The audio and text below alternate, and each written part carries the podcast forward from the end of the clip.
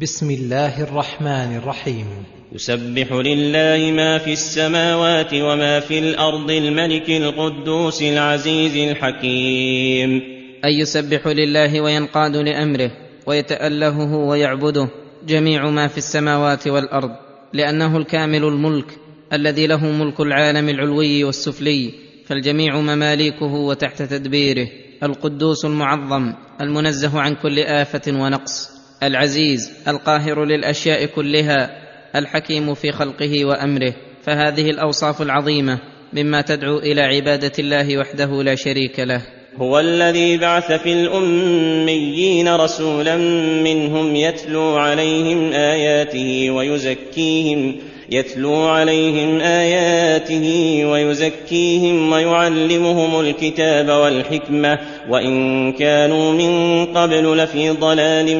مبين المراد بالاميين الذين لا كتاب عندهم ولا اثر رساله من العرب وغيرهم ممن ليسوا من اهل الكتاب فامتن الله تعالى عليهم منه عظيمه اعظم من منته على غيرهم لانهم عادمون للعلم والخير وكانوا في ضلال مبين يتعبدون للاشجار والاصنام والاحجار ويتخلقون باخلاق السباع الضاريه ياكل قويهم ضعيفهم وقد كانوا في غايه الجهل بعلوم الانبياء فبعث الله فيهم رسولا منهم يعرفون نسبه واوصافه الجميله وصدقه وانزل عليه كتابه يتلو عليهم اياته القاطعه الموجبه للايمان واليقين ويزكيهم بان يحثهم على الاخلاق الفاضله ويفصلها لهم ويزجرهم عن الاخلاق الرذيله ويعلمهم الكتاب والحكمه اي علم القران وعلم السنه المشتمل ذلك علوم الاولين والاخرين فكانوا بعد هذا التعليم والتزكيه منه اعلم الخلق بل كانوا ائمه اهل العلم والدين واكمل الخلق اخلاقا واحسنهم هديا وسمتا اهتدوا بانفسهم وهدوا غيرهم فصاروا ائمه المهتدين وهداه المؤمنين فلله عليهم ببعثه هذا الرسول صلى الله عليه وسلم اكمل نعمه واجل منحه وقوله واخرين منهم لما يلحقوا بهم وهو العزيز الحكيم ذلك فضل الله يؤتيه من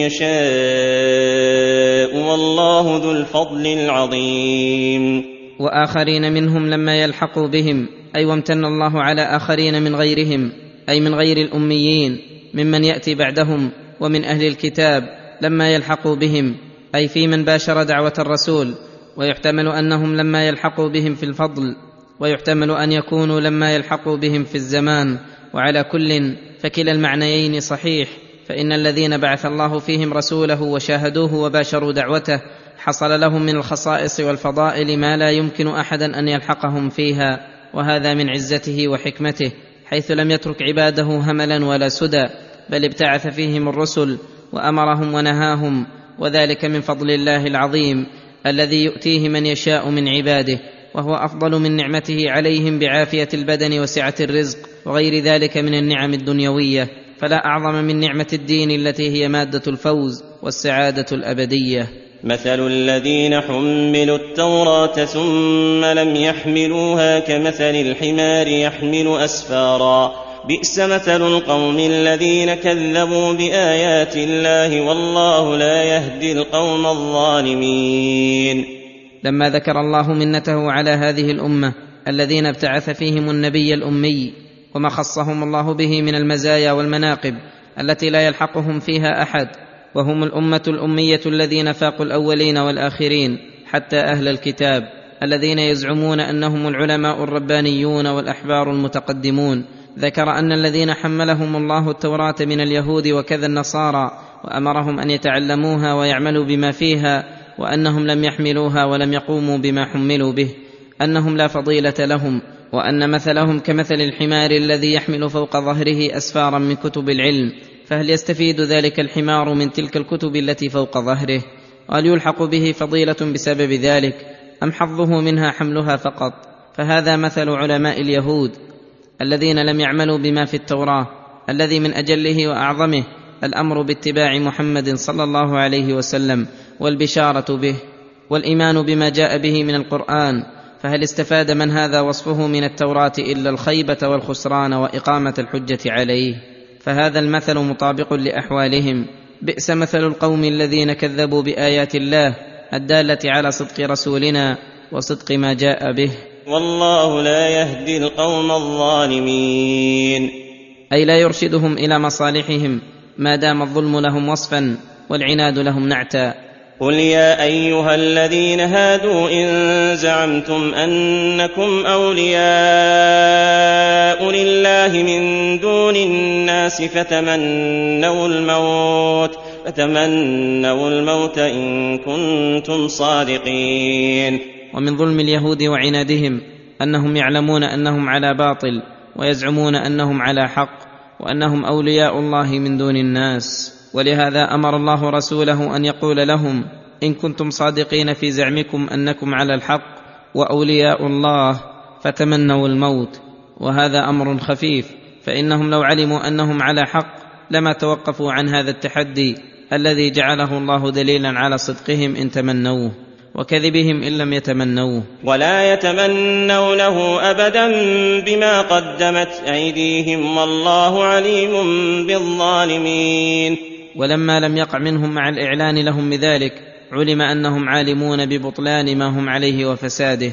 ولهذا قال ولا يتمنونه ابدا بما قدمت ايديهم بما قدمت ايديهم من الذنوب والمعاصي التي يستوحشون من الموت من اجلها والله عليم بالظالمين فلا يمكن ان يخفى عليه من ظلمهم شيء قل إن الموت الذي تفرون منه فإنه ملاقيكم ثم تردون إلى عالم الغيب والشهادة فينبئكم بما كنتم تعملون. هذا وإن كانوا لا يتمنون الموت بما قدمت أيديهم ويفرون منه غاية الفرار فإن ذلك لا ينجيهم بل لا بد أن يلاقيهم الموت الذي قد حتمه الله على العباد وكتبه عليهم ثم بعد الموت واستكمال الاجال يرد الخلق كلهم يوم القيامه الى عالم الغيب والشهاده فينبئهم بما كانوا يعملون من خير وشر قليل وكثير يا ايها الذين امنوا اذا نودي للصلاه من يوم الجمعه فاسعوا الى ذكر الله وذروا البيع ذلكم خير لكم ان كنتم تعلمون يامر تعالى عباده المؤمنين بالحضور لصلاه الجمعه والمبادره اليها من حين ينادى لها والسعي لها والمراد بالسعي هنا المبادره اليها والاهتمام لها وجعلها اهم الاشغال لا العدو الذي قد نهي عنه عند المضي الى الصلاه وقوله وذروا البيع اي اتركوا البيع اذا نودي للصلاه وامضوا اليها فان ذلكم خير لكم من اشتغالكم بالبيع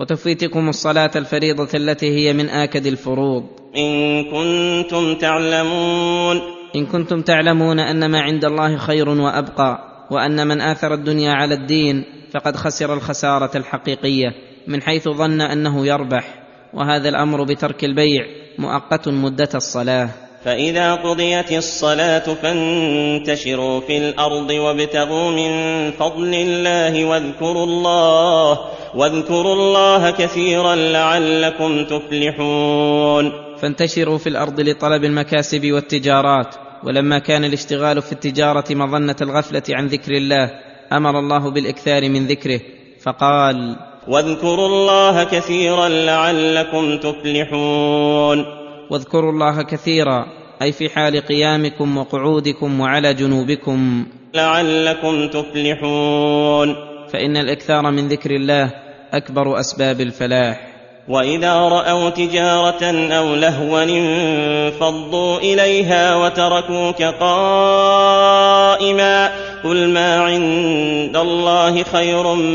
من اللهو ومن التجاره والله خير الرازقين واذا راوا تجاره او لهوا انفضوا اليها اي خرجوا من المسجد حرصا على ذلك اللهو وتلك التجاره وتركوا الخير وتركوك قائما تخطب الناس وذلك في يوم جمعه بينما النبي صلى الله عليه وسلم يخطب الناس اذ قدم المدينه عير تحمل تجاره فلما سمع الناس بها وهم في المسجد انفضوا من المسجد وتركوا النبي صلى الله عليه وسلم يخطب استعجالا لما لا ينبغي ان يستعجل له وترك ادب قل ما عند الله من الاجر والثواب لمن لازم الخير وصبر نفسه على عباده ربه خير من اللهو ومن التجاره التي وان حصل منها بعض المقاصد فان ذلك قليل منغص مفوت لخير الاخره وليس الصبر على طاعه الله مفوتا للرزق فان الله خير الرازقين فمن اتقى الله رزقه من حيث لا يحتسب وفي هذه الايات فوائد عديده منها ان الجمعه فريضه على جميع المؤمنين يجب عليهم السعي لها والمبادره والاهتمام بشانها ومنها ان الخطبتين يوم الجمعه فريضتان يجب حضورهما لانه فسر الذكر هنا بالخطبتين فامر الله بالمضي اليه والسعي له ومنها مشروعيه النداء ليوم الجمعه والامر به ومنها النهي عن البيع والشراء بعد نداء الجمعه وتحريم ذلك وما ذاك الا لانه يفوت الواجب ويشغل عنه فدل ذلك على ان كل امر ولو كان مباحا في الاصل اذا كان ينشا عنه تفويت واجب فانه لا يجوز في تلك الحال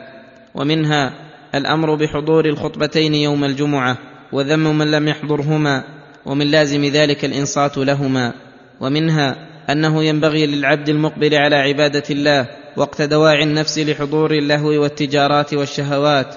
ان يذكرها بما عند الله من الخيرات وما لمؤثر رضاه على هواه